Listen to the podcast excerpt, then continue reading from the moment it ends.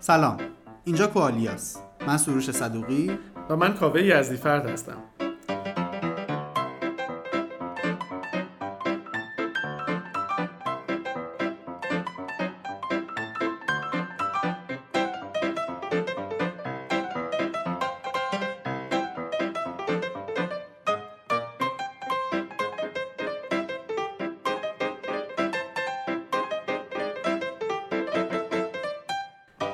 چیزی که بین کسب و کارها، مدرسه ها و پدر و مادرها تو خانواده ها مشترک باشه تمایل اونو به تغییر کاربرای خودشون باشه. دو دست از آدما هستند که خیلی بیشتر از بقیه به رفتار آدما و تغییرش فکر می‌کنن. روانشناسا و متخصصین بازاریابی. روانشناسا مدام به دنبال شناختن حالتهای ذهن افراد هستند و در کنار اونا متخصصین بازاریابی سعی می‌کنن تا کاربرای خودشون رو در طی مسیر بازاریابی تبدیل به کاربرای وفادار بکنن اما دسته جدیدی از متخصصین بین رشته‌ای هستند که ممکنه عناوین اونا رو کمتر شنیده باشید کسایی که علوم شناختی می‌خونن، اقتصاد رفتاری می‌خونن یا حتی روی بازیوارسازی یا گیمیفیکیشن کار می‌کنن.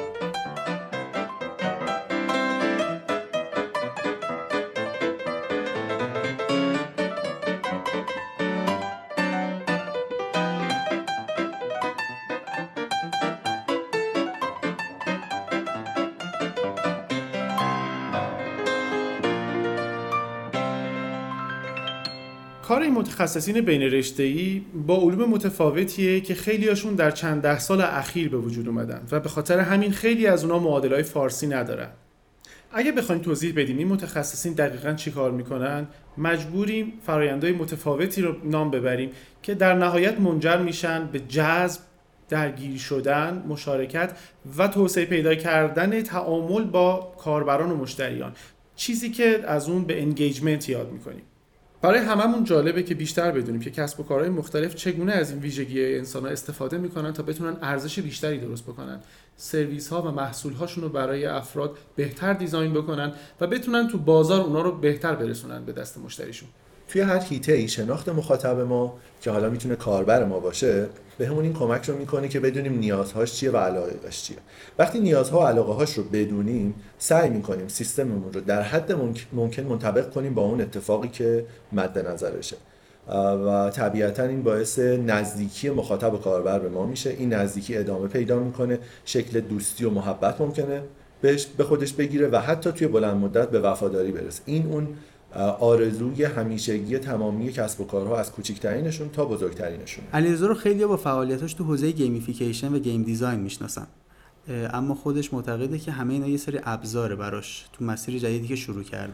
من از game design شروع کردم رفتم سراغ gamification دیدم عنصر اصلی engagement و نهایتا وفاداری که از این engagement به دست میاد و تمام اینا ابزارهایی در مسیر تغییر رفتار آدم. پس آدم خطرناکی شده علی رضا. یعنی تو داری تمام مدت به این فکر می‌کنی که رفتار ما رو چطوری می‌تونی تغییر بدی؟ فکر نمی‌کنم که رفتار رو چجوری تغییر بدم. می‌دونم که رفتار رو با چه مسیرهایی میشه تغییر داد. بیشتر فکر کردنم سر اینه که در حد ممکن چطور انسانی باشه و وین وین واقعا میشه رفتاری رو طراحی کرد که وین وین باشه. این هر دو طرف به یک اندازه سود ببرن و برنده باشن. به یک اندازه معنی خارجی نداره به خاطر اینکه زینفای یه پروسه اندازه های مختلفی توش سهیمن. وین وین یعنی که هر کس به اندازه سهم خودش ببره. خب این سهم رو چجوری میشه معلوم کرد؟ روش های مختلفی براش وجود داره. تاثیرگذاری هر کدوم توی قضیه رو سنجید و به همون نسبت بهشون برگشت داد. یعنی سود هر کس به اندازه سهمیه که توی کار گذاشته. مثلا از اینجوری که من دارم می‌فهمم تو توی زندگیت با آدمای مختلف و متنوعی سر و کار داری. بعضی ممکنه که کاربر و مشتری باشن بعضی ممکنه صاحب کسب و کار باشن یا حتی ممکنه کارمندای زیر دست اونها باشن. درسته؟ دقیقا. من دقیقا با هر سه تا صورت مورد نظر کسب و کارها توی وفاداری مواجه بودم. کارمنداشون مشتریاشون و حتی شرکاشون. و فکر می‌کنی که اون واژه‌ای که همه اینا رو زیر چتر خودش نگه میداره که بهش میگن زینفعان سازمان یا استیک هولدرها این واقعا داره میگه که یه چیز مشترکی بین همه اینا وجود داره. دقیقا. این المان مشترکه و تعریفی که حالا ما روی وفاداری انجام میدیم یه چیز یه طرفه نیست.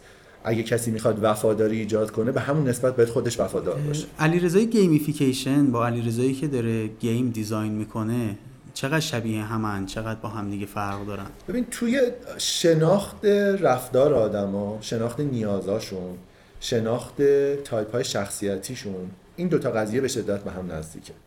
فرق اصلیش اونجاییه که تو توی game design یه سری چالش به عمد برای آدما ایجاد می‌کنی که لذت ببرن. و بعد توی gamification میای از بود دیگه همون مکانیکا استفاده می‌کنی که لذت براشون به وجود بیاری که مشکل واقعی رو که توی یه business توی چالش اجتماعی وجود داره حل بکنن.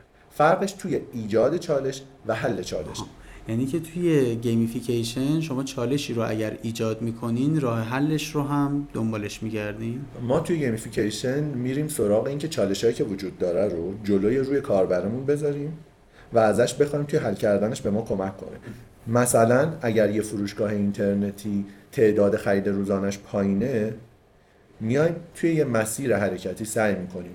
با صداقت و وفاداری که ما نسبت به کاربرمون نشون میدیم engage ش بکنیم و برسونیمش توی یکی از این مراحل حرکتیش به سمت ما بخریم. ولی من گاهی احساس ترس می‌کنم. فکر می‌کنم تو یه شمشیری داری اینجا؟ که از سلاحهای منو سروش برنده تره و اونم ابزاری که واسه تغییر رفتار داری.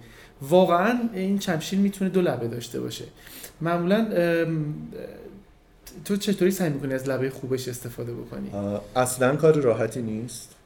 به خاطر اینکه خیلی راحت می‌تونی به سمت این بری که خب حالا اگه یه دو درصد سود برای کارفرمای این پروژه اضافه بشه توی این قضیه چه اتفاقی مگه میفته فکر می‌کنم یه نهیب دائمی داره توی کنترل وزن اون win win ه.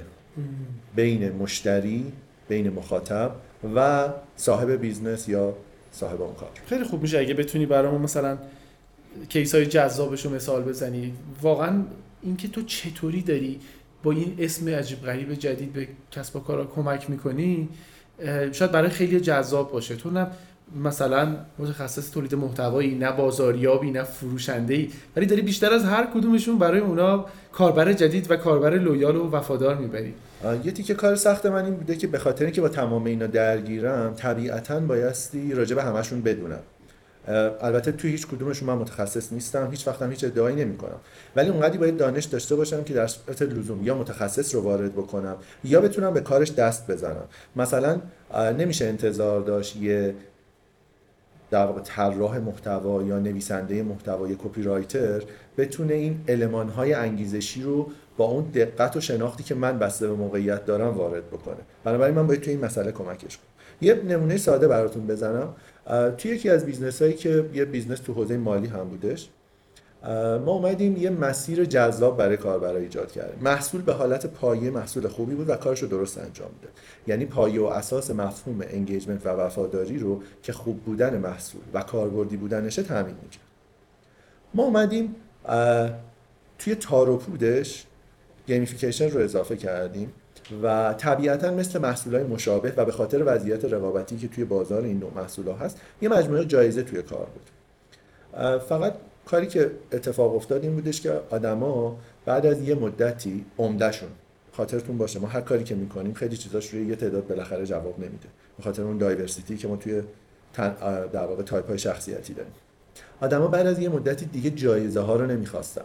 اولش ممکن بود یه جور حس طمع داشته باشن برای جایزه بزرگتر گرفتن و بالا آمدن. ولی بعد از یه مدتی حس بازی کردنه و fun ی که بهشون از جلوتر رفتن دست می‌داد از اون progress progression ه که جزء انگیزه های درونی آدم به حساب میاد زیر مجموعه competency توی self-determination theory اون بود که جلو می بردشون و آدما داشتن ادامه می‌دادن. آدما داشتن برای ما کاربر می آوردن خارج از اون حد و اندازه ای که ما حتی پیش بینی می‌کرد یعنی یه انگیزه خارجی که شما ایجاد کرده بودین برای کاربر بعد از یه مدتی تبدیل شد به یه انگیزه درونی براش. از نظر من شاید یه ذره ادعای سنگینی باشه چون من نمی‌تونم کاملا اسم خودم رو designer بذارم. ولی از نظر من design دیزاینی که به نفع انسان می‌خواد کار بکنه و وین وین می‌خواد باشه. هدفش اینه که با استفاده از انگیزه های بیرونی بدون اینکه انگیزه های درونی آدم رو بکشه هدایتشون کنه به سمتی که براشون مفیده که انگیزه درونی ازش بسازن.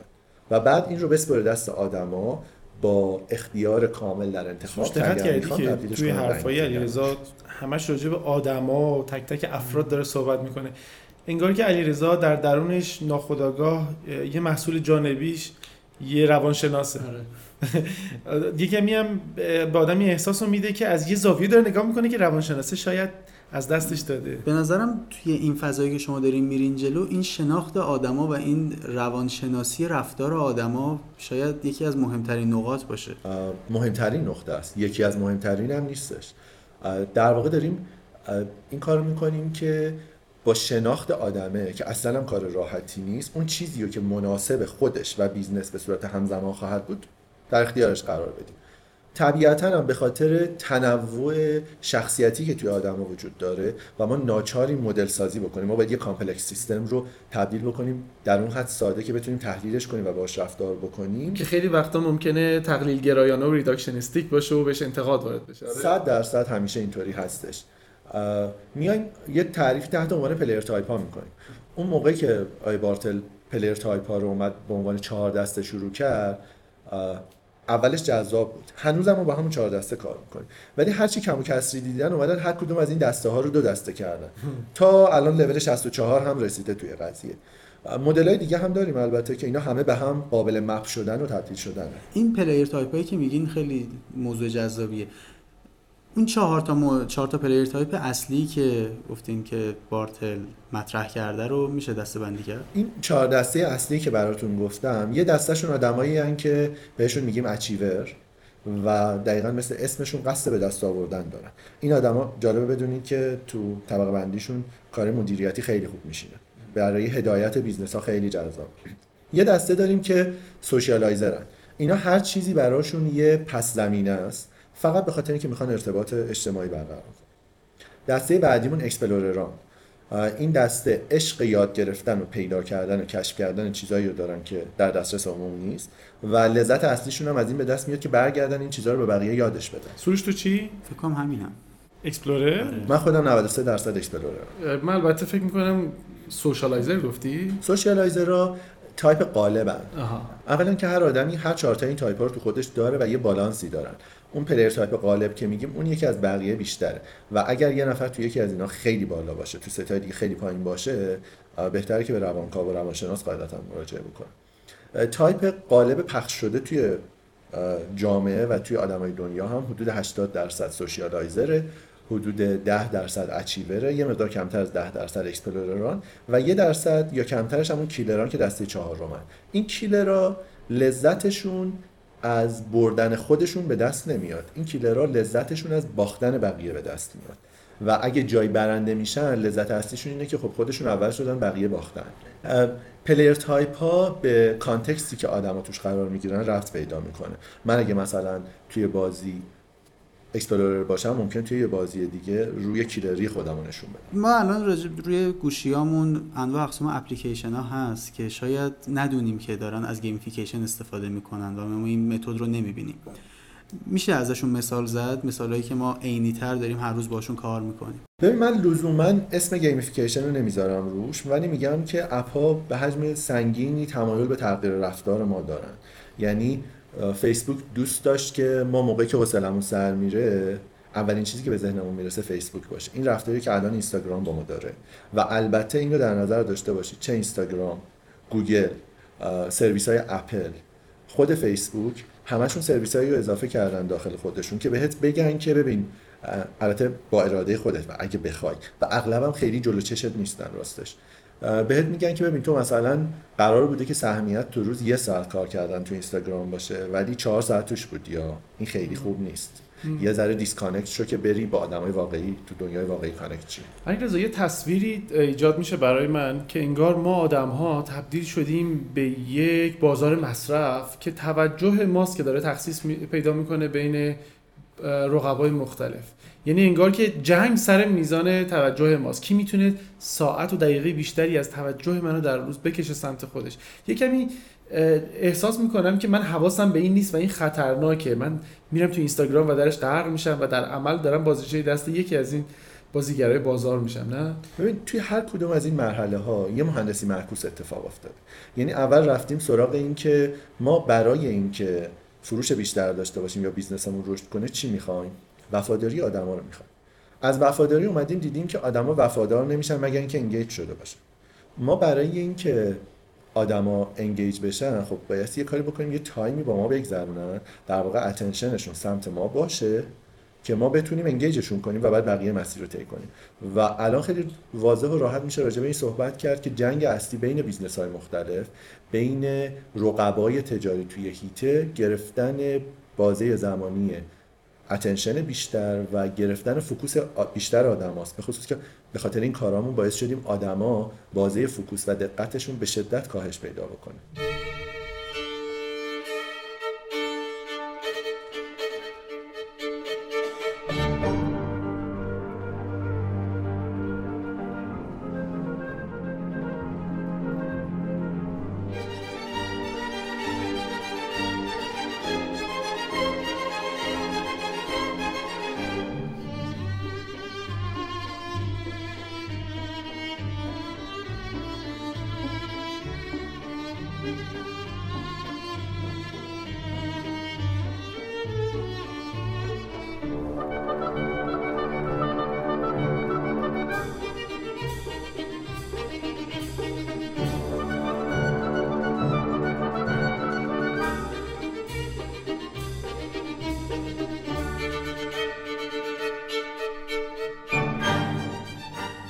در ادامه با علیرضا می‌خوایم راجع به این حرف بزنیم که چطوری میشه از این ابزارها روی کرد تا تو زندگی شخصیمون استفاده بکنیم. ما آدما به ذات تنبلیم.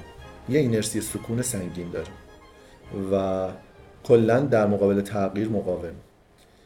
اصل این قضیه هم از همون عضو شریفی میاد که مغز محترممونه و همونطور که قرار کمکمون بکنه به همون قدم واقعیتش رو بخوای خیلی خیلی خیلی جاها بیشتر به ضررمون کار می‌کنه. اون تیکه که قرار پروسس بکنه رو منظورم. و خب خیلی از این ابزارا میان کمکمون می‌کنن که یه جورایی حالا نمیشه گفت دقیقا گولش بزنیم بیشتر میشه گفت بریم سراغ اون انگیزه هایی که کمک می‌کنه مغزمون هم همپای ما بیاد برای اون تغییره. ما به هر حال به عنوان یه انسان در صورتی که سطح صداقت بالایی با خودمون داشته باشیم سطح شناخت خوبی هم از خودمون داریم. حالا ممکنه تعبیراش و علمیشو ندونیم ولی با خودمون صادقیم.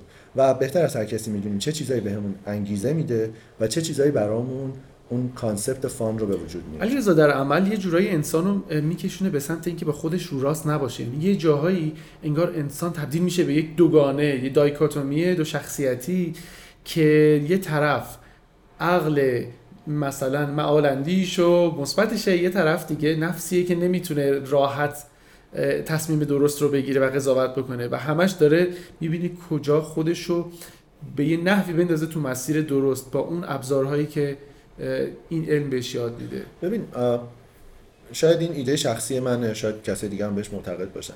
ولی اگه یه کسی با شمشیر داره طرفت حمله می‌کنه وای نمیسی باش منطقی حرف بزنی. واقعیت اینه که مغز ما به حجم بسیار زیادی برای رسیدن به اهدافش در طول روز. دائما ما رو گول می‌زنه. چرا حالا ما به عنوان یه ذات مستقل نیم گولش بزنیم که اون به سمت اهداف ما حرکت کنه؟ خیلی گول مالیدن نیست.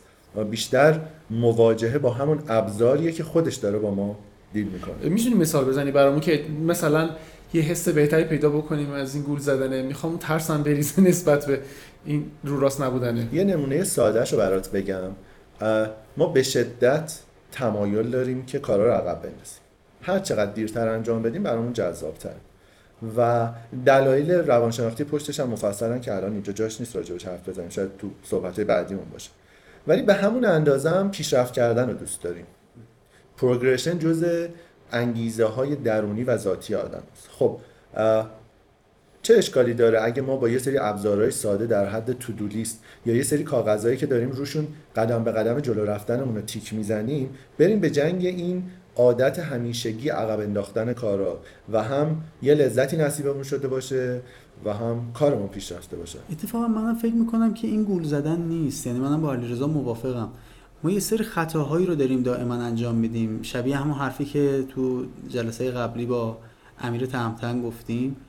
و ما الان داریم در اصل اون خطاها رو مهار می‌کنیم. یعنی تازه داریم سعی می‌کنیم که از اون سیستمی استفاده بکنیم که سیستم تفکر منطقی تریه و ما رو به اون اهدافی که می‌خوایم ببین به صورت نرمال این قضیه خطاها خطاهای شناختی یا توهمات شناختی که در انسان وجود داره هر چقدر نسبت بهش اطلاعات بیشتری داشته باشی باعث میشه که بهتر بتونی کنترلشون کنی و در دامشون نیافتی. البته توی طبقه بندی خود این خطاهای شناختی یه خطای شناختی شناخت خطاهای شناختی هم وجود داره که یه پیچی می‌زنه که حالا سر فرصت باید راجبش حرف زد خب علی واقعا توی جعبه ابزار کسی که می‌خواد تغییر رو طراحی بکنه به جز شناخت سوگیری های شناختی چه ابزارهای دیگه ای وجود داره که بتونه اون طراحی رو بهینه و optimize بکنه؟ ببین کلا concept شناخت آدما اصل قضیه است. اینکه در واقع اون زنجیره نیاز و تامین اون خواسته نیازه رو چجوری شکلش بدی این میشه هنر اصلی. دو طرفش رو بایستی بدونی. و یه اتفاق خیلی جالبی که بین تمام متخصصای این حوزه هست بعد از یه مدتی خیلی خوب به این نتیجه می‌رسن. خودشون فرق خاصی با آدمایی که دارن بررسی می‌کنن و اون خطاها رو دارن نمی‌کنن. و آروم آروم حتی به این نتیجه می‌رسن که اگر خودشون خطایی دارن احتمالا تو بقیه آدما هم هست. یعنی هممون دوچارشیم. کلا این شناخته ابزار اصلیه و بعد اینکه خود این ارورها چه چیزی می‌تونه ازشون الهام گرفته بشه که جلوی به وجود آمدن اروره رو بگیریم یه نکته ای که هست. آخه ما خیلی وقتا می‌دونیم خطاهایی که داریم دچارش میشیم. مثلا همین که کاری که امروز بعد انجام بدیم و موکول می‌کنیم به یه وقت دیگه. خیلی وقتا می‌دونیم کاری که داریم انجام میدیم یه خطایی و یه اشتباه چوبش هم بعدا خوردیم. ولی بازم دوباره همین کار رو انجام میدیم. یعنی این دانشه بعضی وقتا کار کرد برامون نداره. آیا میشه راهی رو طراحی کرد که این مسیر تغییر رفتار رو تو خودمون مسیر هموارتری بکنیم جذابتر بشه واسمون که عملی بشه؟ ببین این یه بخش خیلی زیادیش این concept ی که داری مطرح می‌کنی self control ه و همراه با commitment یه بخش زیادیش از عدم شناخت خودمون میاد. چرا؟ به خاطر اینکه نمی‌دونیم هدفی که قرار ازش بهره مند بشیم دنباله این کاری که داریم عقب میندازیم چی هست و اینکه چه انگیزه هایی به خودمون می‌تونیم بدیم. هر چی شناخت خودمون بالاتر بره اینا رو می‌تونیم تامینشون بکنیم و جلوی اون عقب انداختن کارا رو بگیریم. البته یک کانسپتی هم در مورد عقب انداختن کارا وجود داره که به خاطر بدآموزیش بهتر فعلا راجبش صحبت نکنیم تا بعد. خب به هر صورت ما سعی داریم که انسانهای توانمندتری بشیم بتونیم تصمیماتی بگیریم که از سوگیری های شناختی دور باشه و بتونیم اون تغییراتی که نتونستیم تو زندگیمون تا حالا بدیم. اگه من نتونستم موقعی که می‌خوام لاغر بشم سروش نتونسته چی نتونستی تو؟ خیلی نتونسته نتونسته هامون رو می‌خوایم یواش یواش بتونیم. این این ابزار رو تو به ما توصیه می‌کنی که بتونیم روی رفتارمون با شناخت درست مغزمون تغییر ایجاد بکنیم. آره من پیشنهادم اینه که خب یه سری چیزای دم دستی و پایه مطالعه بشن ولی اگر واقعا قصد برنامه‌ریزی براش دارین احتیاج به مطالعه بیشتر توش هست. فقط مطالعه؟ و تست کردن و صحبت با آدمای متخصص. به خاطر اینکه شما ممکنه به خودتون آسیب بزنید بدون اینکه بدونید.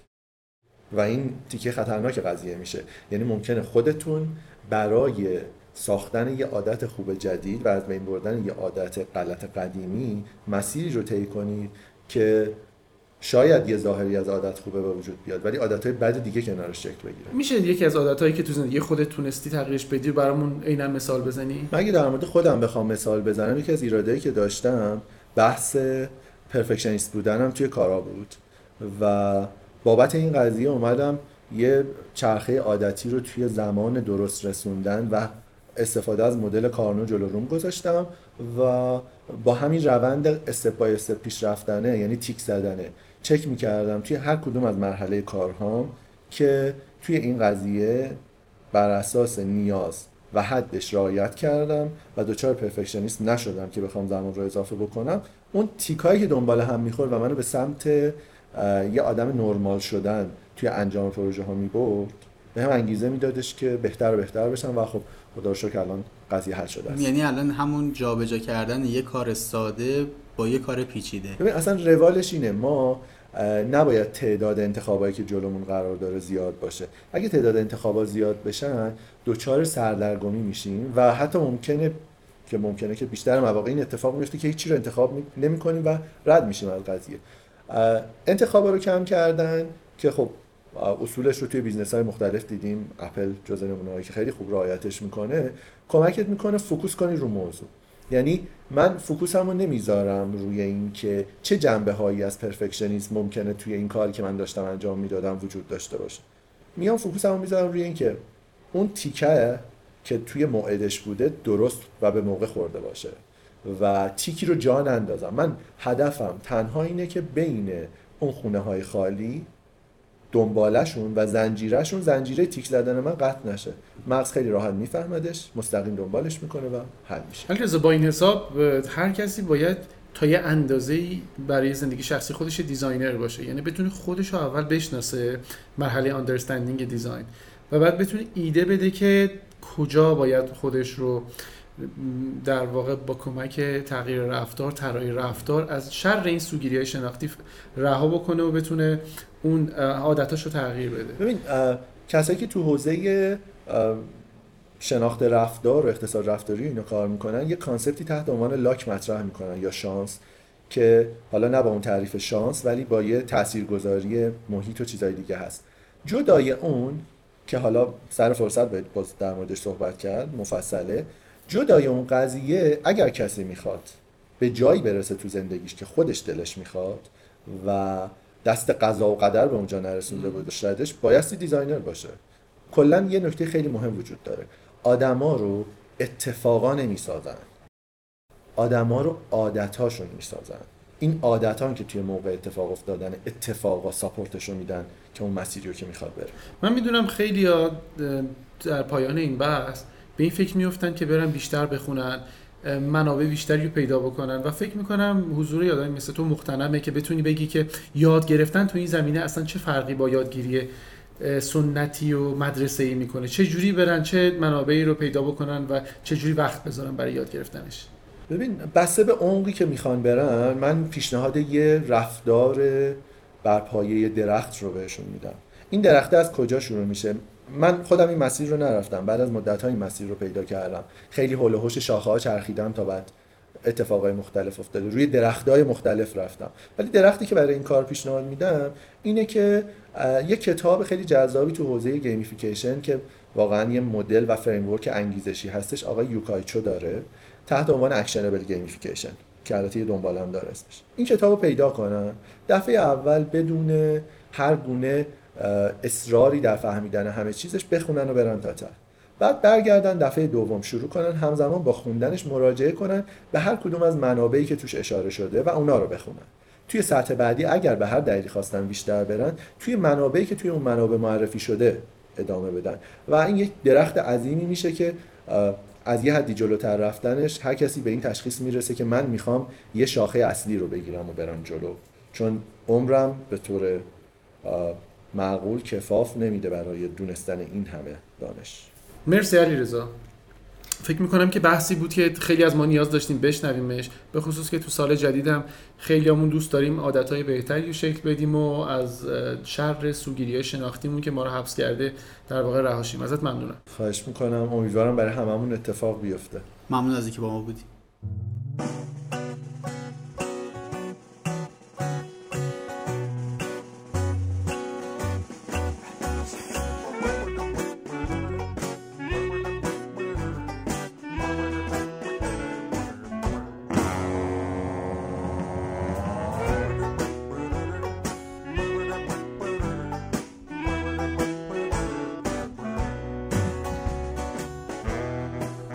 یه پادکست بین رشته‌ای درباره انسان و رفتاراش.